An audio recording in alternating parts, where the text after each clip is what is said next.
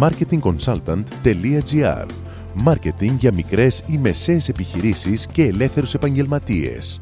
Ο Σύμβουλος Μάρκετινγκ Θέμη 41 σας προτείνει ιδέες και λύσεις για να αναπτύξετε έξυπνα την επιχείρησή σας. Καλή σας ακρόαση!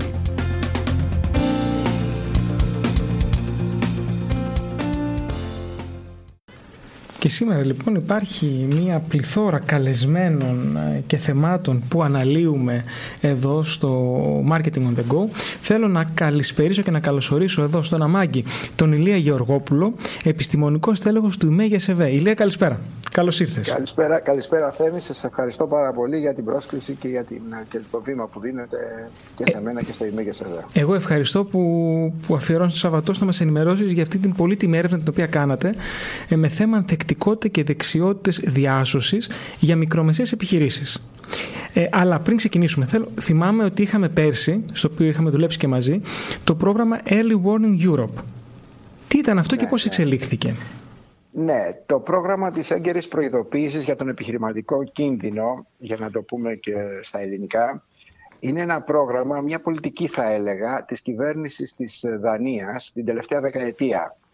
Επειδή είχε μια πολύ πετυχημένη πορεία, η Ευρωπαϊκή Διεύθυνση για τις Μικρές Επιχειρήσεις, η ΑΣΜΕ, το έκανε ευρωπαϊκό πρόγραμμα στο πλαίσιο των προγραμμάτων COSME, τα οποία είναι προγράμματα για την βελτίωση της ανταγωνιστικότητας των μικρών επιχειρήσεων. Έτσι δημιουργήθηκε μια ομάδα 15 φορέων από 7 κράτη, μεταξύ των οποίων και το ΙΜΕΓΕΣΕΒ και το Επαγγελματικό Επιμελητήριο της Αθήνας ε, από την Ελλάδα, που κέρδισε την πρόταση αυτή, η οποία ήταν ύψους 5 ε, εκατομμυρίων περίπου, 4,8 για την ακρίβεια. Ψηλό, ε. Βεβαίως. Ήταν το μεγαλύτερο πρόγραμμα κόσμε που υπήρχε. Ε, άλλοι εταίροι μέσα στην ομάδα αυτή υπήρξε, ήταν το Υπουργείο Ανάπτυξης της Δανίας, ε, το Υπουργείο Ανάπτυξης της Πολωνίας, η Περιφερειακή Ενότητα της Μαδρίτης, ο σύνδεσμος βιομηχανιών του Τωρίνο που είχε τρομερές επιχειρήσεις, ας πούμε η Fiat, η Lavazza μέσα, τα ευρωεπιμελητήρια και η SME United, η οποία είναι η παλιά UEAP που λέγαμε, που είναι ο πανευρωπαϊκός σύνδεσμος ε, μέσα στον οποίο ανήκει και το ΙΜΕΓΕΣΕΒ. Η λογική ε, ήταν να υπάρχουν κράτη πάροχοι τεχνογνωσίας, βορειοευρωπαϊκά κράτη, και κράτη αποδέκτες τεχνογνωσίας όπως είμαστε εμείς, η Ιταλία, η ε, Ισπανία και η πολωνια Ε, και δεν σου κρύβω ότι το στίχημα ήταν αυτή η προσαρμογή ενός ε, βορειοευρωπαϊκού και ενός σκανδιναβικού μοντέλου στον ε, Ευρωπαϊκό Νότο. Αυτό ήταν το μεγάλο στίχημα που είχαμε βάλει και όχι η τεχνογνωσία αυτή καθ' αυτη Η λογική του προγράμματος ήταν η λογική της πρόληψης όπως ακριβώς στην ιατρική και της επέμβασης. Δηλαδή, όπως λέμε, ε, στην προσωπική κατάσταση υγείας μας ότι η πρόληψη είναι καλύτερη από τη θεραπεία, το ίδιο συμβαίνει και στην επιχειρηματικότητα. Ε, τελικά, αφού το τρέξαμε το πρόγραμμα αυτό από το 2016 μέχρι το 2019, η ελληνική συμμετοχή μπορώ να πω ότι αποδείχθηκε η πιο επιτυχημένη της πιλωτικής εφαρμογής, όχι μόνο στο επίπεδο των αριθμών, αλλά και στο επίπεδο της δημιουργίας νέων εργαλείων, της επέκτασης αυτόνομα σε άλλες περιοχές κτλ. Έτσι είχαμε μια πολύ... Πώς, εξελίχθηκε αυτό το πρόγραμμα; Εξέλιξη, ναι. Η εξέλιξη ε, εξελίχθηκε σε δύο Πρώτα απ' όλα στο θεσμικό επίπεδο, ε, διότι ήταν πάρα πολύ επιτυχημένο πρόγραμμα. Ε, πρώτα απ' όλα απαιτέλεσε στο θεσμικό επίπεδο καλή πρακτική της Κομισιόν και συμπεριελήφθη σαν εργαλείο το Early Warning η έγκαιρη προειδοποίηση, ε, συμπεριελήφθη στην Ευρωπαϊκή Οδηγία για την Πτώχευση και τη Δεύτερη Ευκαιρία, η οποία θα πρέπει υποχρεωτικά να ενσωματωθεί στις εθνικές νομοθεσίες. Αυτό, όπως ξέρεις, έγινε και στην Ελλάδα με τον τελευταίο νόμο των 47-38, αν δεν απατωμε τον προηγούμενο Μάλιστα, δε στο άρθρο 4 του νόμου αυτού προβλέπεται και η ενεργοποίηση των επιμελητηρίων και των Ινστιτούτων των κοινωνικών εταίρων στην υλοποίηση του νόμου, ε, δηλαδή των δύο φορέων που αντιπροσώπευσαν την Ελλάδα στο, την προηγούμενη περίοδο. Ε, δεύτερο, σε θεσμικό επίπεδο, δεύτερο υπάρχει το Πανευρωπαϊκό Δίκτυο των Φορέων και των εμπειρογνωμονων το οποίο εξελίσσει το πρόγραμμα, συνεχίζει να το εξελίσσει. Ε, τρίτο, ε, τρίτη εξέλιξη σε θεσμικό επίπεδο ήταν ε, ότι η τεχνογνωσία αυτή αποτέλεσε αντικείμενο χρηματοδότησης του περίφημου SRSS, του Μηχανισμού Σύρισης ε, Διαρθρωτικών Μεταρρυθμίσεων, προς κάθε κράτος μέλος, ε, με προσκλήσεις ύψους 300.000 ευρώ περίπου προς κάθε κράτος που θα ήθελε να κάνει αίτηση για να ενσωματώσει την ε, τεχνογνωσία αυτή στην νομοθεσία του. Μάλιστα δεν μπορώ να σου πω ότι η ομάδα μας έχει επιλεγεί για την παροχή της τεχνογνωσίας στη Ρουμανία. Δηλαδή, Μα είναι πολύ και... σημαντικό όλο αυτό. Ναι, βέβαια, και, και αυτό που έχετε επιτύχει. Βέβαια, ότι... Βεβαίως υπάρχει, αν μου επιτρέπεις, ναι, ναι. Ε, υπάρχει και η εξέλιξη σε επιχειρησιακό επίπεδο. Έτσι. Δηλαδή, πέρα από το θεσμικό, ε, διάφορες υποομάδες των εταίρων που ήμασταν ε, οργάνωσαν, συμμετείχαν σε άλλα προγράμματα που ήταν συνέχιση. Σε ένα από αυτά τα προγράμματα ε, συμμετέχουμε και εμείς μαζί με το Επαγγελματικό Επιμελητήριο της Αθήνας ε, που σε ένα πρόγραμμα που αφορά την ανθεκτικότητα και τις δεξιότητες διάθεσης ε, για μικρομεσαίες και την ενίσχυση της αγκυρής προειδοποίησης. Λέγεται Rescue αυτό το πρόγραμμα και το τρέχουμε τώρα. Ε, η έρευνα μιλάει για ανθεκτικότητα. Με ναι. απλά λόγια. Τι είναι η ανθεκτικότητα, τι ορίζουμε σαν ανθεκτικότητα των επιχειρήσεων; Ναι, κοιτάξτε, κοίταξε Θέμη και για τους αγροατές ε, στη βιβλιογραφία υπάρχουν πολλοί, βρήκαμε πολλούς ορισμούς για την ανθεκτικότητα και όλοι είναι συναφείς με αυτό που έχουμε όλοι μέσα στο μυαλό μας, ας πούμε. Υπάρχει ε, ε, ορολογία, η θεωρία η οποία εστιάζει στο, στην απορρόφηση των διαταραχών ε, μιας εύρυθμης λειτουργίας. Ε, υπάρχει θεωρία η οποία λέει για την απορροφήσουμε μια εχθρική κατάσταση και να αναγνωρίσουμε τι συμβαίνει. Βάζει και ένα άλλο στοιχείο μέσα. Υπάρχει άλλη θεωρία η οποία λέει ε, και ορισμός μάλλον ότι έχει την επιχειρηματική ανάκαμψη. Όχι μόνο ε, αποκρούμε αλλά κάνουμε και το comeback ε, και την επιχειρηματική συνέχεια. Υπάρχει άλλος ορισμός που εστιάζει στην, ε, στον εντοπισμό και στην πρόβλεψη πιθανών απειλών. Ε, αν διατρέξουμε όλες αυτές τις θεωρίες και ορισμούς, θα έλεγα να μην χαθούμε τώρα στους ορισμούς και στις ε, ορολογίες. Το πιο απλό. Ε, θα πούμε ναι, ότι η, η έννοια της ανθεκτικότητας σχετίζεται με την ικανότητα των επιχειρήσεων να επιβιώνουν μέσα από δύσκολες συνθήκες και κινδύνους. Έτσι, σε απλά ελληνικά, ας πουμε για να μην το παιδεύουμε με ορισμούς και με ορολογίες. Ε, με, ε, ποιοι είναι οι παράγοντες που επηρεάζουν την ανθεκτικότητα των επιχειρήσεων σε αυτούς τους κινδύνους; Οι παράγοντες, ναι. Ε, για να πούμε τους παράγοντες θα πρέπει να έχουμε στο μυαλό μας ε, από τη μία πλευρά ποιοι είναι οι παίκτες και από την άλλη πλευρά ποιοι είναι οι τύποι των κινδύνων. Υπάρχουν μικροοικονομικοί παράγοντες που αφορούν το εσωτερικό περιβάλλον της επιχείρησης, ας πούμε, ε, και θα είναι το πολύ απλό τα προσωπικά χαρακτηριστικά του επιχειρηματία. Τα χαρακτηριστικά του, ετσι Ε, ή οι καλές σχεδιασμένες επιχειρηματικές στρατηγικές που υλοποιεί. Ε, σημαντικό ρόλο παίζει όμως και το περιβάλλον του, έτσι, η οικογένεια και το κοινωνικό κεφάλαιο. Δηλαδή τα δίκτυα, οι φιλίες, ε, η οικογένεια που μπορούν να τον στηρίξουν. Ε, σε αυτό το περιβάλλον, στο εσωτερικό περιβάλλον, έχουμε και διαφόρων άλλων ειδών κινδύνους. Έχουμε, ας πούμε, εταιρικούς κινδύνους, όπως είναι οι απάτες, που μπορεί να υποστεί μια επιχείρηση, νομικές αξιώσεις. Έχουμε τεχνολογικούς κινδύνους, όπως βλάβες συστημάτων, απώλειες δεδομένων, ε, διαρροές δεδομένων, κυβερνοεπιθέσεις, ε, όλα αυτά τα οποία είναι συναφή με την ε, τεχνολογική εξέλιξη. Υπάρχουν όμως και μακροοικονομικοί παράγοντες που αφορούν το εξωτερικό περιβάλλον.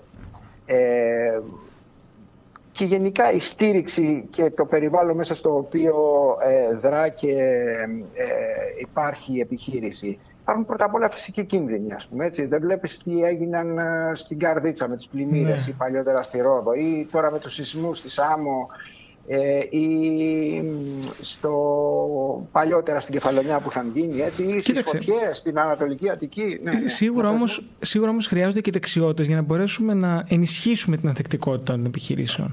Και η έρευνα νομίζω εστιάζει και σε αυτές. Πώς τις εντοπίσατε; Ε, ναι, δεν, δεν ανακαλύψαμε τον τροχό και την πυρίτιδα. Έτσι. Το πλαίσιο της κατηγοριοποίησης και της ομαδοποίησης των δεξιοτήτων έχει οριστεί από την Ευρωπαϊκή Επιτροπή. Υπάρχει ένα εργαλείο, το Entrecom, το οποίο έχει αναπτυχθεί από το Κοινό Κέντρο Ερευνών της Ευρωπαϊκής Επιτροπής για λογαριασμό τότε που αναπτύχθηκε της Γενικής Διεύθυνσης για την Απασχόληση και τις Κοινωνικές Υποθέσεις. Υπάρχει αυτό το πράγμα. Περαιτέρω υπάρχει και σχετική βιβλιογραφία και στο φορέα μας και σε άλλους φορείς που ασχολούνται με την εκπαίδευση και τις δεξιότητες. Άρα τα πιο πάνω σημαντικά αυτό, ευρήματα. ε, να τελειώσω λίγο ναι, πάνω ναι. σε αυτό το καβά. Ε, ε, προσθέσαμε και την εμπειρία μας από την προηγούμενη υλοποίηση προγραμμάτων την τελευταία δεκαετία. Κάναμε, υποστηρίξαμε περίπου 2.500 με 3.000 επιχειρήσεις. Οπότε είχαμε ε, βάση δεδομένων ε, για αυτές τις εμπειρίες και δεν ήταν και μόνο οι δικές μας εμπειρίες, ήταν και οι εμπειρίες και των άλλων εταίρων που, που δρούν σε άλλα κράτη, σε διαφορετικά ε, περιβάλλοντα έτσι, και έχουν και διαφορετικούς ή συγγενείς ομάδες στόχους, νέους startups, ξέρω εγώ, ε, μικρές επιχειρήσεις, οικογενειακές επιχειρήσεις. Έτσι, επομένως ήταν μια συλλογική προσπάθεια στο να καταλήξουμε στην, ε, και, και πλέον μόλις καταλήξαμε κάναμε και έρευνα πεδίου. Έτσι. Πήγαμε στους επιχειρηματίες και οι οποίοι το πιάσατε από όλες τις πλευρές δηλαδή, έτσι. Από όλες τις πλευρές το πιάσατε. Βεβαίως, βεβαίως. Ε, ιεράρχησαν οι επιχειρηματίες δεξιότητες αυτές, mm-hmm. τη σημαντικότητά τους. Είδατε διαφορές με τη βιβλιογραφία; Ε, κοίταξε να δεις, τα ευρήματα της έρευνας ε, ε, έδειξαν τη σημαντικότητα και την επάρκεια. Δηλαδή, οι επιχειρηματίες μας είπαν ότι για αυτές τις ε, δεξιότητες στις οποίες τους μιλήσαμε, ποιες είναι οι πιο σημαντικές και ποια είναι η επάρκειά τους. Δηλαδή, να την αναγνωρίζουν ως σημαντική και να βάζουν και τον εαυτό τους ε, ε τι έχουν την ικανότητα αυτή ή δεν την έχουν. Αυτή είναι η επάρκεια, έτσι.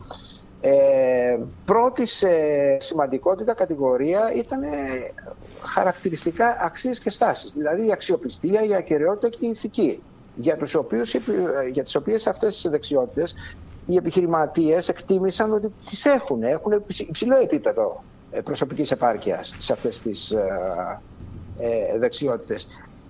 Ακολούθησαν άλλες πιο τεχνικές δεξιότητες όπως ήταν η επικοινωνία, η διαχείριση των χρηματοοικονομικών πόρων, ο προγραμματισμός και η οργάνωση, ο πελατειακός προσανατολισμός που είναι και το στοιχείο σου, έτσι. Η δικτύωση, η ψηφιακή επικοινωνία, η αναζήτηση συμβουλών και η, η δεκτικότητά τους για τους οποίους ε, υπήρξε μια... Υπήρξε, η επάρκεια ήταν ε, σε μικρότερο επίπεδο, δηλαδή ε, επισημάνθηκαν κενά σε, αυτά, σε αυτές τις δεξιότητες. Ε, κατανοητά όλα αυτά, αλλά στην πράξη πώς μπορούν να βοηθήσουν ένα μικρομεσαίο επιχειρηματία στην Ελλάδα σήμερα στην περίοδο του COVID; Ε, κοίταξε να δεις, ε, να μιλήσουμε για την έρευνα. Η έρευνα έδειξε ορισμένα κενά τα οποία μπορούν να καλυφθούν με τη δημιουργία ε, προγραμμάτων εκπαίδευσης εφόσον ε, οι, δεξιότητα, οι δεξιότητες αυτές αναγνωρίστηκαν ως σημαντικές και εφόσον ε, αναγνωρίστηκε έλλειψη από την πλευρά των επιχειρηματιών, τι οφείλουμε να κάνουμε; Οφείλουμε να τους τις προσφέρουμε αυτές τις δεξιότητες μέσω προγραμμάτων εκπαίδευσης. Έτσι. Άρα με ποιο τρόπο το ΕΒ μπορεί να υποστηρίξει ένα μικρό μεσαίο επιχειρηματία; Ναι, ε, το ΙΜΕΓΕΣ ΕΒΕ δεν ε, μπορεί μόνο στο πρόγραμμα αυτό να mm Άρα, έτσι. Ναι, πρέπει, να εξηγήσουμε λίγο όλο το, το φάσμα. Πρέπει να ξέρεις, πρώτα απ' όλα πρέπει να ξέρεις ότι ε, ε, το email ΓΕΣΕΒΕ λειτουργεί μέσα στη μεγάλη ομπρέλα της ΓΕΣΕΒΕ η οποία είναι η θεσμική και οριζόντια υποστήριξη όλων των κλάδων και των επιχειρηματιών. Έτσι, και το email θα πει Ινστιτούτο Μικρών Επιχειρήσεων, έτσι. Ινστιτούτο Μικρών Επιχειρήσεων, Ε, πρέπει να σας πω ότι όλες οι υπηρεσίες είναι δωρεάν. Έτσι. Υπάρχει πλήρης αχεμήθεια και προστασία δεδομένων, ε, δηλαδή εφαρμόζουμε το GDPR, έτσι. Αυτό που θέλω να πω είναι τι δεν κάνουμε. Δεν δίνουμε χρήματα και δεν κάνουμε φακέλους για επιδοτήσεις και χρηματοδοτήσεις.